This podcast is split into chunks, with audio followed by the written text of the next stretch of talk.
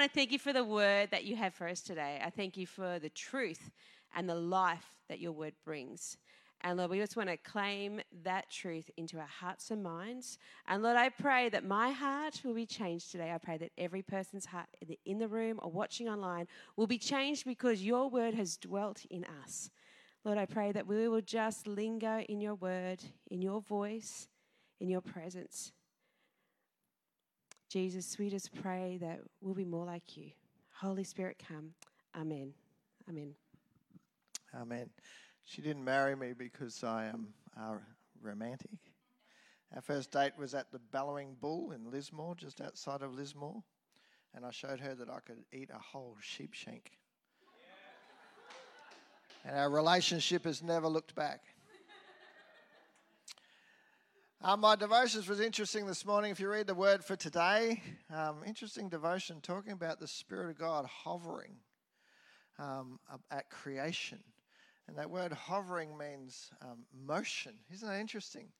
The Father was there, the Word, the Son, Jesus, as the Word was there, and motion was there. The Holy Spirit was there.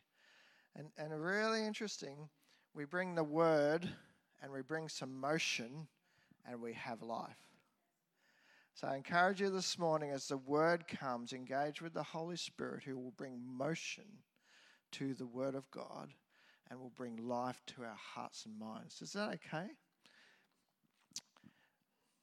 Um, we're talking about unanswered prayer this morning. Who's excited about that? Not me either.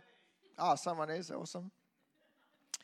Um, we've had some amazing answers to prayer in the last 12 months, haven't we? Amazing. And um, if you haven't heard, I'm not sure if Sarah's online this morning. Welcome to everyone online. We love you too. Um, Sarah Lawless had this horrific, really, battle with cancer last year. What an absolute trooper. We've been praying for her. She's been persevering amazing and sharing her faith along the way. And only last week or the week before got the all clear that the cancer's gone. How good is that? How good is that? And so we celebrate that and we go, Thank you, Jesus. That's amazing. And that's easy to celebrate and easy to praise God. But what about the prayers that aren't answered? It's what we want to wrestle with this morning. I loved Chris's message last week and the concept of wrestling. You know what? If you don't wrestle with God, you're not going to get to know Him any better. And the wrestle looks like getting into hard places with Him. See, when we get into hard places, often we want to hide and avoid.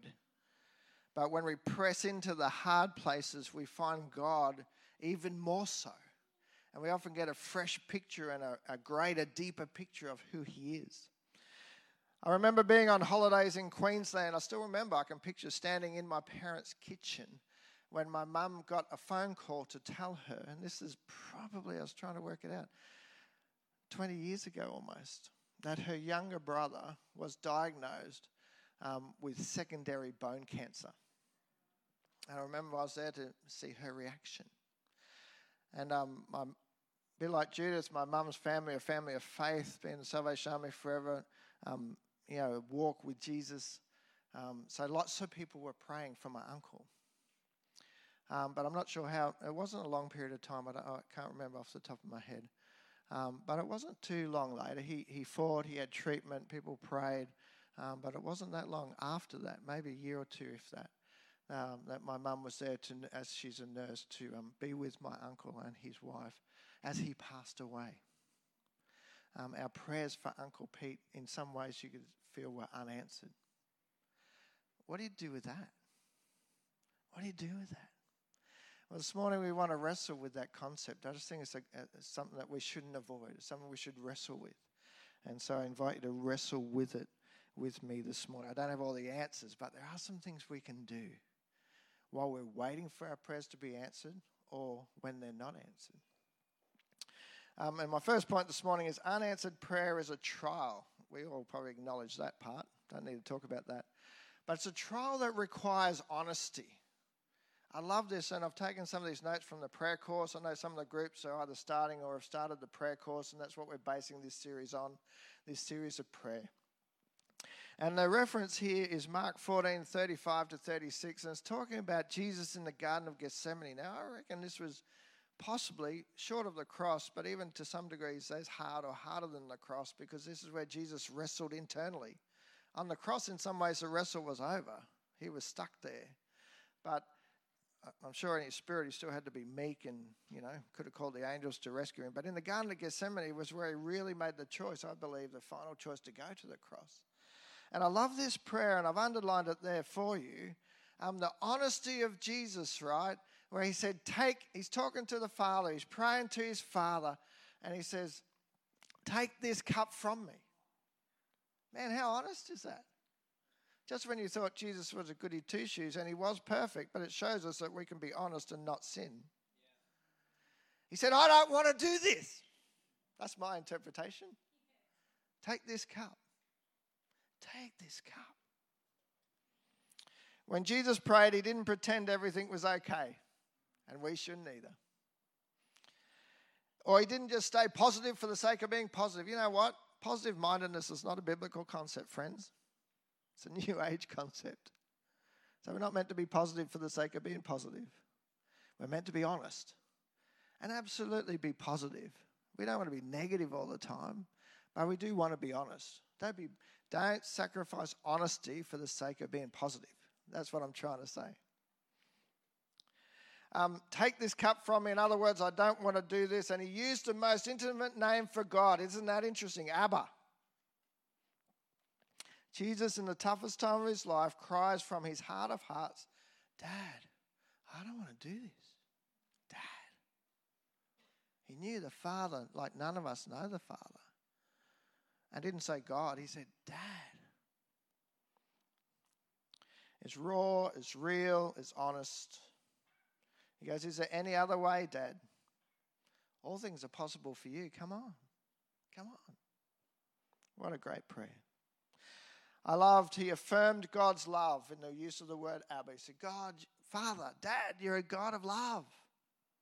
He also affirmed God's power in his prayer. He said, Everything is possible for you. Isn't that our wrestle? God, if you're a God of love and you're a God of power, why not? Hey, Jesus prayed the prayer first, friends, before any of us, anyway. It's important that in our honesty we also express the truth of our faith. God is always loving. We may not see it or feel it at the time, but we confess it by faith. We believe that He is love and that He is powerful. Know, the other thing Jesus did right? Did this so right. I've never seen this before. It's interesting. He kept his closest friends and his father close. He kept his closest friends and God close. When we are struggling, we tend to hide. We tend to try and tough it out. You know, we're a good independent. You know, independence is not a badge you should be wearing as a Christian either. Just saying. The world, see, we get the world's badges mixed up with the Christian badges, friends, and we need to throw some of those old worldly badges out. God doesn't call you to independence, He calls you to interdependence with Him and with others. That's the call of Christianity.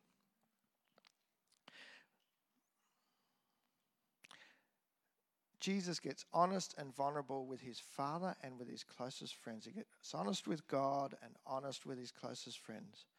Unanswered prayer is hard. Oh, I find it hard. It's confusing. We need the support of our Christian brothers and sisters and of God our Father. We need to press in to our support system not pull away. We need to press in. Can you hear that this morning? I sense people need to hear that this morning. I see it so often. Is when things get hard, what do we do? We withdraw from people and God. When we should be pressing in more than ever and being vulnerable and honest, saying, I'm, I'm doing it tough. You know what? You know why I'm such a big believer in that? And maybe I've just fallen on my feet over the years. But I can go back and give you stories from 20, 30 years ago where I've gotten scared the life out of myself with my honesty. And people have just shown me grace and prayer and love. And so I'm just absolutely converted to the concept of honesty and vulnerability. So, you know, you might think I'm codependent, but when I'm in trouble, I'm going to seek out help. Man, I've got more support systems than, it, than most people I know. I've got a spiritual mentor. I've got at least two um, what supervisors or emotional mentors. Sometimes I think, is there something wrong with me? But then I read the Bible and say, hey, we're supposed to seek support. We're not supposed to do it alone, friends. If you feel alone, something's wrong. And if you reach out to people and they, you know, smack you up the head, well, you've reached out to the wrong person. Just find a better one. I'm pretty fussy who I confide in, and we have to be, okay? But we need to reach out for support like Jesus did. He had his three, particularly his three closest people with him, but he has the disciples with him and he went to the Father, not away from the Father. Secondly, unanswered prayer is a trial that requires us to hold on. This is probably not a surprise, but I love this in the book of Daniel, where these three guys, Shadrach, Meshach, and Abednego, you might know the story. They were Jewish men in a foreign country, and you know, the we could probably call him the dictator, but the king of that country, leader of that country, made a false idol and said, Everyone's got to bow down to this idol. And these three guys go, No, you imagine that? Some pictures I've seen, I don't know how true these are, but I love the pictures of everyone bowing down to this false statue. And here's these three guys just, you know that? You know when you're at school and everyone sits down in assembly and you don't want to be the guy standing up last. You imagine everyone says, You've got to bow down to this statue. And everyone bows down, and there's these three guys just standing there, sticking out like a sore thumb. Well, the, the king or the leader of that nation said, You got to bow down to this false God, otherwise, I'm going to throw you in this burning fire. And this is their response. If we are thrown into the blazing furnace, the God we serve is able to deliver us from it, and he will deliver us from your majesty's hand. But even if he does not, we want you to know, your majesty, they're respectful to this guy that we will not serve your gods or worship the image of gold you have set up. I love this, and I should have underlined the other one as well, because the first phrase there they use, and he will deliver us, is their faith statement. You know what? In our holding on, we need two things. We need to express our faith, he will deliver us and we need to express our faithfulness, even if He does not. Do you see the picture there? See the perfect balance? We express our faith in what God can only do, but we confess our commitment to what we can only do. That's the perfect balance of holding on. We don't, they're not, they're not doubting, there's no doubt there. But they said, even if he doesn't, we're just letting you know that we are sold out. We are not quitting on God no matter what He does because we're convinced that He will come through for us one way or another. But they also express their faith, believing He will deliver us. Love the story, and I may have shared it before, but I think it's one of the most powerful stories I've heard of Bill Johnson, the um, guy who runs Bethel Church in Redding, California. he told this amazing story in an interview at a Hillsong conference a few years ago just messed. You imagine a room. I know there's 500 people in this room. They were messed up. The person who was interviewing had to regather themselves after this story. It was just so powerful, and it was it was um, the story of when um, Bill Johnson's father was passing away, and all the father, all the family had gathered in the room.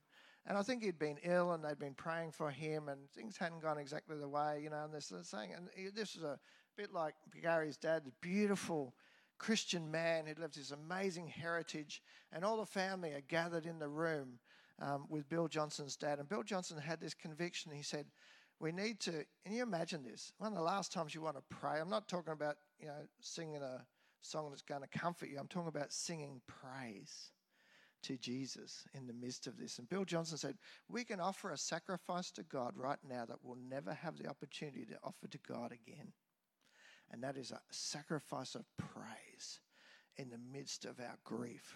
So he wasn't denying the grief of losing their dad, their grandfather, but he said, We need to praise God in this moment, this sacrifice. Does that make sense? Is to express our faith in God and to show our faithfulness no matter what's going on. And thirdly, unanswered prayer is a trial that grows our hope. How does that work? Sounds ridiculous. Romans 5, 3 to 5. And I love the passage, the um, Passion translation of this. Um, but that's not all, Paul says. Even in times of trouble, we have a joyful confidence. Really? Really, I added that sarcastic really in there. Um, knowing that our pressures will develop in us a patient endurance. And patient endurance will refine our character. A lot of us know about that here, talk about it often. And but listen, this proven character leads us back to hope. And I love this phrase. And the hope, and this hope is not a disappointing fantasy. Man, how many times you gone up the road after a disappointing fantasy? Don't do that. Dig in, friends. When it gets tough, don't bail out, dig in. This is what he's talking about. Because the endurance, here's the um I tried to write out the equation because it's good. I need to say it a few times, and it's clearer than here it is. Tribulation brings perseverance, perseverance brings character, and character brings hope. You know what? I've done plenty of weddings over the years. I've done a few other things, done dedications, you know, things you, and I've seen lots of Salvation Army soldiers, enrolled some soldiers. I've, I've been involved with commissioning of officers. And I think it's powerful and I think it's appropriate when we confess what we're going to do. But you know what? I find it even more powerful when people choose not to leave their marriage or people choose not to quit on being a soldier or an officer. And it's not all about that. But what I'm trying to say is words are one thing and we're meant to confess, but you know what? You think planning a wedding's hard?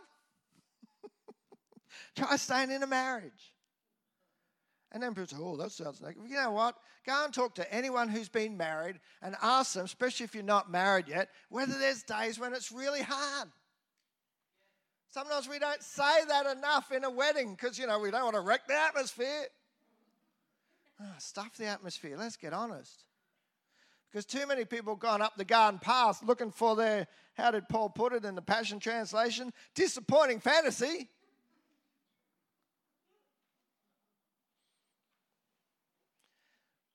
You know what? The toughest, the, the most real times of me being a Salvation Army officer have been the times when I've just wanted to quit. You know what? That tells me whether I'm real or not.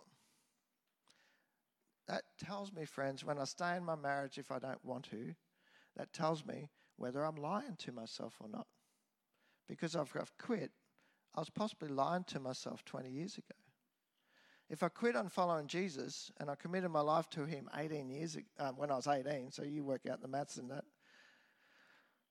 then I was lying to myself 18, when I was 18. But if I'm still following Him, and the point I'm actually trying to make is when, when you get your, your tribulation and you persevere and it grows your character, what's the hope? I know more than ever today that I'm an authentic Christian. Why? because I haven't quit yet. See, that's the hope he's talking about. People say, How do you know you're going to heaven? Well, you know what? I'm pretty convinced now. I wasn't all that convinced when I was 19, a year after I gave my life to Jesus, but I'm pretty convinced now. Why? Because I walked with my Savior and my Lord and my lover for however many years that's been. And I tell you what, I'm not going anywhere because I haven't found anything better. I've seen a few disappointing fantasies. Praise God, I didn't follow them. And I've watched some friends follow them, and it's so sad.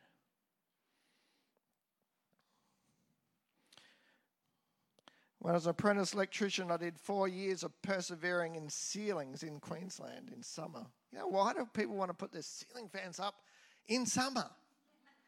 Put them up in winter, friends. Seriously, think ahead. And I sweated out of places I didn't know I had sweat glands. You can sweat out of your shins, you know that? And I'd sweat such big pools on people's ceilings, I was worried it would leak through the gyprock and they'd have to get their ceilings painted. It was stinking hot. I'm going, well, you know, and, and you know what? People lie to you. Talk about disappointing. I actually enjoyed being an electrician, but disappointing fantasies. They go, oh, electrician, that's a clean trade. I spent four years filthy crawling around with dead cats and rats and spiders and You know, not trying to talk anyone out of being an electrician, it's a good trade. But it's not clean. But I persevered. So, you know what? When I was one year into it, probably, I thought, man, I don't know if I'm going to make it. I don't know if I'm electrician yet. But after four years of perseverance, I got the card, man, to tell me I was one. That's how we know. Is in the hard times we don't quit. And you know what, friends? we've got a question if we want to quit, how sincere is our faith? And that's we find the sincerity when we press in. And I love this in Psalms where it says, He is close to the brokenhearted. You know, when life breaks your heart, you know those times. When life and circumstances and people break your heart, the Bible says God is close to the brokenhearted. You want to meet God? You want to meet God in a deeper way? You want to get to know Him better? Then, next time that your heart is broken, press in and you'll get a fresh revelation of how much He loves you and how powerful He is. You may not get your prayer answered, you may not get your circumstances changed, but you'll get to know God as a loving God and a powerful God in a really much deeper way. Isn't that amazing? It's amazing. Unanswered prayer or when God says no are some of the toughest tests of our faith, but they're tests we can come through, providing we get honest with God, ourselves, and others. We can get through them if we hold on to our faith and be faithful. And we can come through knowing that we that the hope of the trial will only make our faith stronger and it will prove our faith to be genuine. I want to show you a couple of photos this morning. The first one is um, of my Uncle Pete's plaque, where he was buried at the age of 55. Living behind three daughters and a son. And on Facebook, I got this, this picture was on Facebook. One of my cousins posted this last year as she was grieving yet again the loss of her dad. But I'll show you the next picture too that my mum only sent me the other day. And friends, this is some, some of the places I draw my strength and my hope from, not just from the Spirit of God, but the Spirit of God in people. Now I'm going to get there. On the right, some of you may recognize my mum. Um, this was next to her, is her, they're her three sisters. Um, all older than Uncle Pete, by the way. He was the youngest boy. And um, this was my next to my mum's auntie Heather, who this was her 80th birthday party just the other week. Then next to her, the eldest sister, Auntie Ruth. And then next to her, my mum's twin sister, Auntie Frida. And, you know, look at that photo. They are all women who are now all in their 80s, who are all still following Jesus. And I can tell you of years and years of different trials they've all been through. Auntie Frida, I could tell you a story. Auntie Heather, I could tell you a few stories. Her husband got up from the dinner table when they were 67 and dropped dead of a heart attack. But she's still following. What's your excuse to quit? What's your excuse to quit, friends? Have you actually found someone more powerful than God? Have you actually found someone more faithful and committed than Jesus Christ? Who went to the who's gone to a cross for you? Leave the photo up, friends, because I want people to get convicted today. Because I look at those women and I go, man, can I be like that? Can I be? I knew Gary's dad, Merv. And I looked up to him as a father in the faith. You know what? I was, someone was talking to me about Gary and Judith this, um, this week. You know what they said about Gary? Yeah, actually, I'll, I'll be honest here. I'll say, I don't know how Gary survived the Salvation Army because sometimes it's hard work as an organization. And you know what? You know what they say? He's a very gracious man. What a great testimony.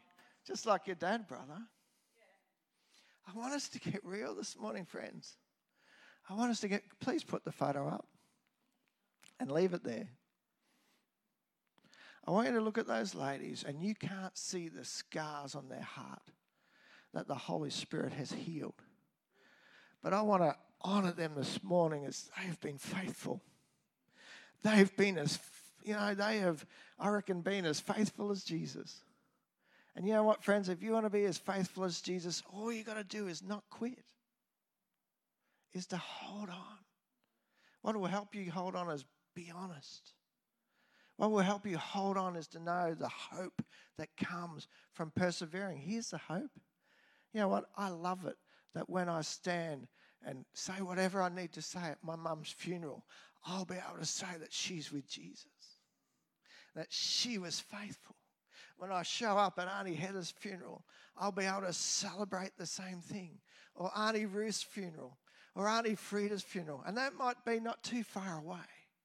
And I thank God that they've been faithful. I'm going to invite the band up. And, you know, this morning, you, if you need to do some business with God, well, don't wait. If you're struggling with something, and, and you know what, we want to be real about the struggle this morning. Life is hard.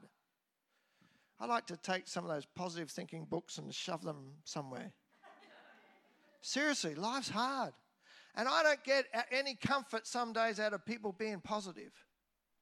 I get comfort out of people saying, getting in the trench with me and saying nothing. Saying, I'm here with you, bro.